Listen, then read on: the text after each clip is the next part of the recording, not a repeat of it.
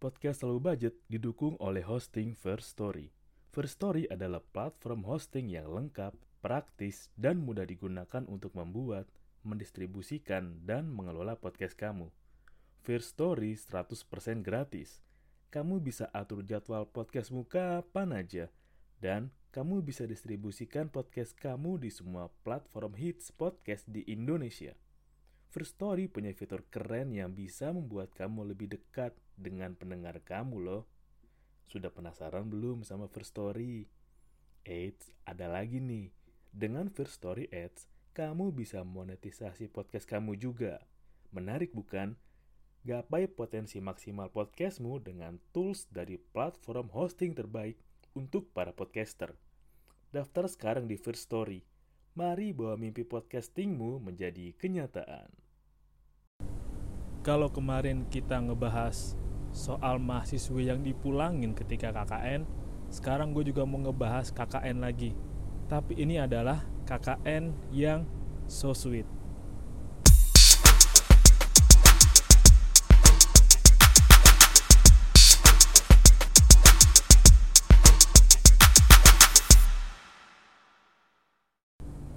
Selamat datang di Siniar Low Budget Nggak harus mahal untuk nikmatin hidup Gue mau ngebahas yang lagi rame dan banyak sih di retweet. Dan viewnya banyak di timeline TikTok gue sama juga di timeline Twitter gue Jadi ada cuplikan video KKN yang lucu banget. Ada mas-mas yang kayaknya mau pamit pulang KKN sih tapi ada bocah kecil yang gelendotin di mas-mas KKN ya itu lucu banget ya lucu dan so sweet. Lo tau nggak so sweetnya tuh ada videonya nih 16 detik. Terus bocah kecilnya gelendotan gitu di tangan mas-masnya. Terus kayak mas-masnya tuh sedih gitu kayak ya kayak dia mau pamit deh. Tapi anaknya kayak nggak mau ngelepasin. Anji so sweet banget. So sweet tau. Terus dibilang ada yang bilang banyak malah yang bilang. Mukanya mirip dah. Kayak kakak adik ada yang bilang juga kayak bapak sama anak. Ini gue lagi liat videonya sih di twitter ditanyakan RL emang mirip juga tau kalau dipikir-pikir. Di TikTok ada lagi tuh video yang masnya lagi main juga sama adenya jadi ya masnya lagi ngasih permen kali. Adanya pada minta-minta gitu ngerubutin. Ini lucu banget tau. Di sini kelihatan keterangannya sih. Kuliah kerja nyata UIN Syarif Hidayatullah Jakarta di Desa Gunung Mulia, Kecamatan Tenjolaya, Kabupaten Bogor, 25 Juli sampai 25 Agustus 2023. Nah, yang menarik adalah komen-komen yang ada di tweetnya sih tanyakan RL ini. Jadi kan ada ya tweetnya kan dari semua VT KKN yang lewat FYP ku ini paling tergemes sih. Beneran kayak ayah anak karena mirip juga mukanya dan komen lagi not sender tapi tadi kebetulan lewat dan emang gemes banget terus ada reply lagi tulisanku perasaan anak kecil tuh tulus kalau udah nyaman ya bakalan nempel terus di komen-komennya di reply-replynya juga sama bilang pada cerita nih jadi kangen KKN 2018 sudah lama banget coy. Ada yang cerita lagi nih aku juga bestian sama anak-anak sana dipanggil teteh merasa cantik. Banyak deh anu ah jadi inget zaman pas P2M SMA SMA dulu. Lucu banget ada adanya pagi sore kalau nggak ada kegiatan main aja sama mereka sampai waktu itu dibikinin mainan dari bambu sama mereka. Sekarang udah pada SMA tapi lucunya bulan kemarin ada yang tiba-tiba chat. Ternyata salah satu anak ini kayak senang banget masih diinget. Ada lagi banyak buat video-videonya juga lu bisa lihat replaynya tweetnya itu tanggal 26 Juli 2023 jam 9.20 kayaknya 9.20 malam deh ada juga pada cerita dia deket sama anak-anak di sana digelendotin anak-anak. Ada yang cerita tuh kayak foto bareng. Ini si bocil mirip adikku. Ada yang datang lagi ngajarin ngaji lah ada yang ditemenin main bareng. Sambil lihat tuh ada yang UIN cabang Jogja. Ampun. Yang gue baca. Nih jadi ingat sekitar lima tahun lalu bantuin ibu-ibu posyandu imunisasi di tempat KKN lihat timelinenya itu bikin hati seneng tau. Kalau gue pribadi gue seneng banget ngeliatinnya. Karena kalau kemarin kan gue udah cerita dikit ya mengapa KKN itu penting kan dan emang hal yang bagus kalau kemarin dipulangin kan ya karena bikin konten. Tapi kalau ini lebih ke arah yang positifnya. Jadi kan kayak gue bilang gue kemarin lu jadi tahu nih bahwa emang KKN itu ya emang gambaran dari sebagian realita yang ada. Dan nanti kita akan masuk deh ke garis besarnya. Kenapa bocah-bocah kecil seneng banget nempel sama yang mahasiswa mahasiswa KKN? Menurut gue karena emang anak kecil ya emang jujur aja polos aja. Pasti lu juga pernah kan ditempelin sama bocah kecil yang tiba-tiba gelendotan sama lu contoh misal lu lagi di kondangan nih lu ketemu bocah kecil kan? Nyapa-nyapa celingak-celinguk lirik-lirik tiba-tiba bocahnya deketin lu tuh deketin lu tiba-tiba nempel gelendot bareng. Ambil contoh gua deh. Gue kan dulu ikut bokap kan jaga-jaga sound system keliling gitu. Dari satu tempat ke tempat lain. Nah penyanyinya ini punya anak ya anaknya udah main sama gue main baru bentar sehari udah ya nempel udah ya nempel aja gitu kayak lu nempel banget lu sama dia kayak bapaknya aja lu. Ya emang gitu. Waktu itu anakku umur berapa ya? Empat atau lima tahun gitu. Ya nempel kayak biasa. Gua rasa ya itu emang sifat alamiah anak kecil sih. Selain anak kecil emang butuh sesuatu untuk bergantung dan juga anak kecil juga perlu sesuatu untuk contoh jadi mereka perlu contoh kayak ini kalau gue mau ngelakuin ini caranya gimana sih? Gue ngeliat orang dewasa aja ah gue lihat figur dewasa aja lah biar gue tahu cara ngelakuinnya. Makanya kalau lu mau mengarahkan anak kecil dan meminta tolong anak kecil atau ngasih petunjuk ngasih tahu pakai contoh praktekin. Karena kalau kata-kata itu lama di prosesnya apalagi kayak ada kendala perbedaan intonasi, pengucapan kata sama penafsiran makna emang lebih gampang dicontohin. Nah, kalau emang yang KKN ini emang bocah kecilnya seneng aja gitu. Kayak mungkin hampir sama ya, tapi agak beda. Ya kayak oh ada orang bule, turis bule datang ke daerah lu pasti kan rame dikerubungin wih ada siapa nih ada bule nih ada ada orang beda nih beda sendiri nih. Yuk kita lihat yuk kita cari tahu yuk kita kepoin yuk. Atau ibaratnya kayak nggak kayak lagi pulang kampung sih tapi kayak oh misalkan ada orang dari kota ke desa nih pasti gambar orang yang di desa atau daerah kan wih orang kota nih pasti modern nih pasti keren nih pasti gaul nih canggih nih mereka ingin tahu perbedaan budaya itu dan makanya mereka nempelin. Satu yang keren adalah itu yang KKN di sana jadi belajar banyak tau. Belajar banyak banget. Meskipun memang kemarin sempat rame juga lah di timeline TikTok gua yang ngebahas aduh suka duka KKN di mana ya ya tolong bersabar bagi pasangan yang sedang KKN jangan heran kalau pulang KKN ganti pasangan. Jangan heran kayak gitu. Ya terlepas dari memang tujuan KKN kan adalah ngasih gambaran dunia nyata ya kalau dipikir-pikir lagi emang terpincut dengan orang yang terlibat dengan kita dalam waktu yang lama ya pasti bisa menimbulkan rasa lah. Ya kan kayak uh, ter bisa karena terbiasa. Ya terbiasa karena sering berjumpa. Ada rasa karena memang sering berjumpa dan beraktivitas bersama. Ini aktivitasnya bukan yang ugal-ugalan ya tapi aktivitas yang ya beneran aktivitas KKN macam-macam sih. Ada yang ngambil data. Kalau yang tadi gue rasa emang kayaknya ngajar deh Win Syarif deh gue nggak tahu ya. Kayaknya sih ngajar kalau dilihat-lihat sih dan reply reply juga kayak ngasih tahu udah ngajar di sini ngajar di sini. Dan kalau yang ngajar ya seneng. Karena tuh ibaratnya gini gue anak SD terus ada kakak mahasiswa datang ngajar kelas gue gue seneng banget karena wih orang baru nih wih pembawaannya beda nih. Ih kita nggak pernah sebelumnya nih kira-kira apa ya yang mereka bisa kasih tahu ke kita pasti ada rasa penasaran dan rasa menakjubkan kayak gitu ya wajar aja wajar banget tau. Bisa dibayangkan sih menyenangkannya di sana. Dan yang paling seru tadi gue baca juga cerita tuh. Yang pernah diajarin dulu tiba-tiba ngehubungin balik. Eh aku yang pernah diajar kakak lo waktu KKN dulu. Aduh sedih sih. Sedih tapi campur haru juga tapi campur seneng juga karena masih diingat. Kayaknya gue udah bahas juga di episode yang dulu.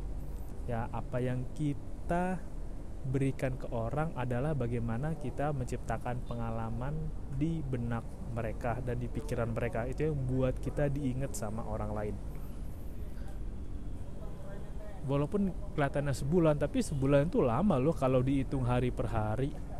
Makanya kalau sampai KKN tiga bulan pasti kelekatan sama daerah tempat KKN itu jauh lebih dalam.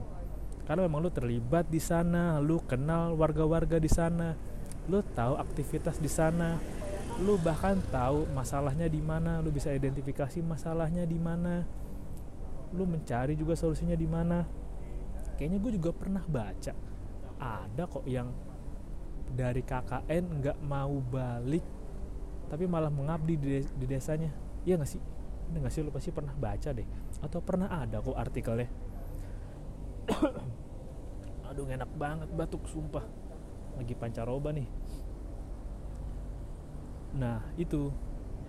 Makanya kalau lagi KKN manfaatin waktu yang ada semaksimal mungkin untuk cari tahu apa yang ada di sana dan pengalaman-pengalaman menyenangkan yang lo bisa dapat di sana. Karena pengalaman itu yang penting buat lo dan yang akan jadi cerita untuk lo di masa-masa yang akan datang dan menjadi pembelajaran jadi hal yang bisa lo inget kalau keadaan kita dan orang lain atau bahkan ya masyarakat di daerah lain itu emang beda-beda keadaannya lu udah tahu kebudayaan di sana gimana, kebiasaan masyarakatnya, kayak cara berbicaranya lah, cara ngobrolnya lah, cara mereka mendapatkan ekonomi lah di sana. Lu bisa tahu lah gimana, apalagi kayak anak-anak kayak anak-anak di tempat KKN kan memang yang akan disiapkan jadi penerus juga di desa itu kan. Kalau mereka punya kenangan baik dari kakak-kakak yang KKN di sana punya cerita yang baik dan ngasih kesan bahwa oh iya aku pernah didatengin kakak-kakak dari desa KKN dulu kakaknya lucu-lucu deh seru-seru terus bisa diajak main bareng gitu itu yang bisa jadi pegangan adik-adik di sana untuk jadi orang yang enggak ngelupain nilai-nilai yang pernah mereka terima waktu kecil. Karena kalau di psikologi kan kalau memang mau dirunut ke belakang, apa yang terjadi sama lo, kebiasaan, pola pikir, bahkan cara lo menilai sesuatu itu berasal dari apa yang lo serap, apa yang lo lihat, dan bagaimana reaksi atau keadaan lingkungan di sekitar lo. Jadi ya, semua saling berhubungan. Kalau apa yang diterima adik-adik di sana punya kenangan baik, gue yakin juga adik-adik itu bisa dan mau memberikan yang baik juga ke tempat dia tinggal. Ih, tapi gue senang juga sih yang ada bantuin posyandu di KKN. Balik lagi ke posyandu. Emang tau kan gue bilang kalau posyandu itu salah satu cara untuk memantau keberadaan kesehatan terutama kesehatan ibu hamil, nifas, lansia, balita, batita yang ada di sana. Dan emang soal tenaga itu tenaga ada, tapi kompetensi untuk menjalankan peran posyandu itu yang masih perlu banyak perbaikan. Nah, itu kata-katanya. Makanya keren banget tuh kalau ada anak KKN yang mau terjun langsung sampai ke tahap di sana karena jadi tahu nih sebenarnya apa sih yang mengakibatkan stunting, apa sih yang mengakibatkan pertumbuhan yang terlambat dan lambat. Jadi tahu masalahnya. Jadi kalau misalkan suatu saat mungkin juga gue yakin adik-adik yang KKN kemarin ada yang ngejabat lah.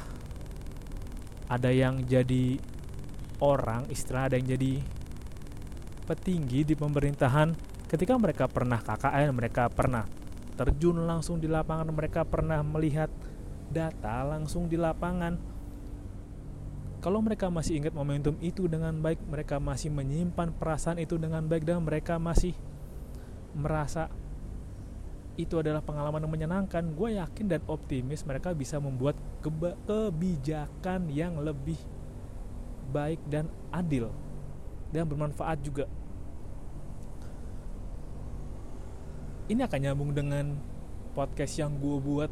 Udah lama sih yang kita akan kekurangan. Orang pintar masih nyambung ada garisnya di sana. Ada juga garisnya masih nyambung ke jangan buang makanan tuh iya karena kan emang ngaruh kan. Kalau kebiasaan juga makan iya. Gue inget dulu nih inflasi harga lauk di warteg satu kedua juga masih nyambung. Karena ketika lo KKN lo kan jadi tahu oh harga makanan di sini sekian ya penghasilannya sekian. Dengan penghasilan warga sekian bisa sanggup beli makanan apa aja ya di warteg atau bahkan beli bahan makanan apa aja ya. Apakah bahan yang dibeli sudah mencukupi kebutuhan dasar untuk dikonsumsi terutama untuk anak-anak kecilnya. Cukup kan untuk kembang mereka? Soal fasilitas juga. Fasilitas di sini cukup nggak nih untuk anak-anak dapat pendidikan dasar yang sekiranya bisa bantu mereka menyiapkan ke pendidikan selanjutnya. Menyenangkan tahu untuk dibahas sebenarnya. Dan gue masih menyimpan optimis bahwa ya gue harap orang-orang yang tadi dan pernah KKN dan mereka ngejabat. Dan mereka nggak lupa sama daerah yang pernah mereka terjun di sana terlibat di sana menikmati waktu di sana. Gue yakin tadi akan lebih bijak keputusannya. Apa yang mereka ambil apa yang mereka pilih itu akan lebih baik. Apalagi kayak tadi ada cerita juga kan yang bilang oh iya gue udah pernah KKN di sana. Terus gue balik lagi deh dan karena tugas dinas juga gua kembali ke tempat desa gua dulu KKN gua udah ketemu anak yang pernah gua ajar sekarang dia jadi guide. Guide wisata di sana. Waktu berjalan cepat banget kan nah. Itu loh jadi kayak lu udah lama nggak ketemu tiba-tiba ketemu lagi. Atau bahkan mungkin gue nyusun kata-katanya dulu kalau gue di posisinya adalah kayak misalkan gue tahu nih gue pernah lama di daerah A gue mengenal orang-orang daerah A. Gue tahu lah dalam waktu 3 sampai 6 bulan gue terlibat di sana dengan aktivitasnya. Kalau gue mau melakukan hal yang buruk gue mempertimbangkan bahwa oh gue pernah ada di sana orang-orang tahu gue kayak gimana. Maksud gue mau melakukan hal buruk kayak gitu malu dong sama orang yang pernah nolong gue di sana orang yang pernah ngajarin banyak hal di sana. Akan timbul juga filter-filter atau penahan-penahan yang bisa nahan lo untuk tidak melakukan hal-hal buruk. Gue yakin sih karena ingat juga kan ini kata Bang Penjay juga dan beberapa orang pernah bilang ya lu melakukan hal jahat, hal buruk ke orang lain karena lu belum mengenal mereka bagaimana kalau lu sudah kenal lu sudah ngobrol lu sudah diskusi lu akan ada di posisi yang oh ternyata ini alasannya oh ternyata itu sebabnya. Lu memiliki pandangan lain dan toleransi yang lebih objektif. Itu kan gunanya KKN kan? Garisnya tuh bisa ditarik panjang banget panjang banget. Bahkan ketika nanti misalkan ada anak-anak yang di sana ngejabat dan mereka ingin membantu daerah dan itu mereka bisa milih ini nih gue pernah KKN di sini daerahnya punya masalah ini. Bagaimana kalau kita lakukan ini agar tempat ini bisa menjadi lebih baik? Bagaimana kalau kita melakukan atau menyiapkan program ini agar adik-adik di sana bisa ini bisa itu? Lihat deh garisnya panjang tau dari KKN itu. Karena emang ya KKN itu berarti semester 6 ya. Bocah-bocah gitu kan masih bocah yang idealis tau. Gue aja di semester 6 tuh gue masih idealis masih yang gue memaksakan kebenaran gue untuk orang lain. Mungkin satu sisi kurang baik tapi di satu sisi kalau memang yang gue yakini baik dan gue bisa mengajak orang lain berbuat baik itu akan ngebantu juga. Dan di umur segitu ketika KKN juga kan pola pikir pun belum tercemar belum tercemar banyak dengan pemikiran yang serba politik lah. Politikal banget lah. Ya paling kenal cewek udah lah. Belum tercemar pemikiran yang bisa dibilang radikal lah atau yang ala-ala wow work hard play hard. Ya masih nikmatin kan? Jadi bisa lebih objektif bisa lebih membawa mereka bahkan membawa ke dalam diri mereka untuk tahu dan bisa mengapresiasi orang lain untuk bisa mengapresiasi orang lain itu juga perlu waktu dan proses dan pembelajaran juga. Jadi lu bisa tahu gimana lu mau memperlakukan orang lain berkaca dari apa yang pernah terjadi sama lu dan melihat apa yang pernah dia rasain sehingga ya lo jadi punya empati lebih ke dia. Dan empati itu juga dilatih dilatihnya dengan KKN itu. Udah mulai kelihatan kan tarik menarik titik-titiknya. Dari empati KKN ke emosi yang ditinggalkan ke adik-adik di sana. Emosi pengalaman dan cerita yang ada ketika lu terjun di suatu daerah, lo mengenal warganya kebiasaannya sampai apa yang terjadi di sana bisa membawa lo sampai dewasa sekarang. Ya mungkin yang nyebelin dari KKN ya bikin reportnya dong bikin laporan laporannya lah. Tapi ya laporan proses lah proses kecil. Dari gambaran besar pengalaman yang lu dapetin selama KKN di sana. Uff, akhirnya ada hal baik men di TikTok. Banyak sih hal baik tapi ini hal baik yang bisa lu bagiin ke yang lain.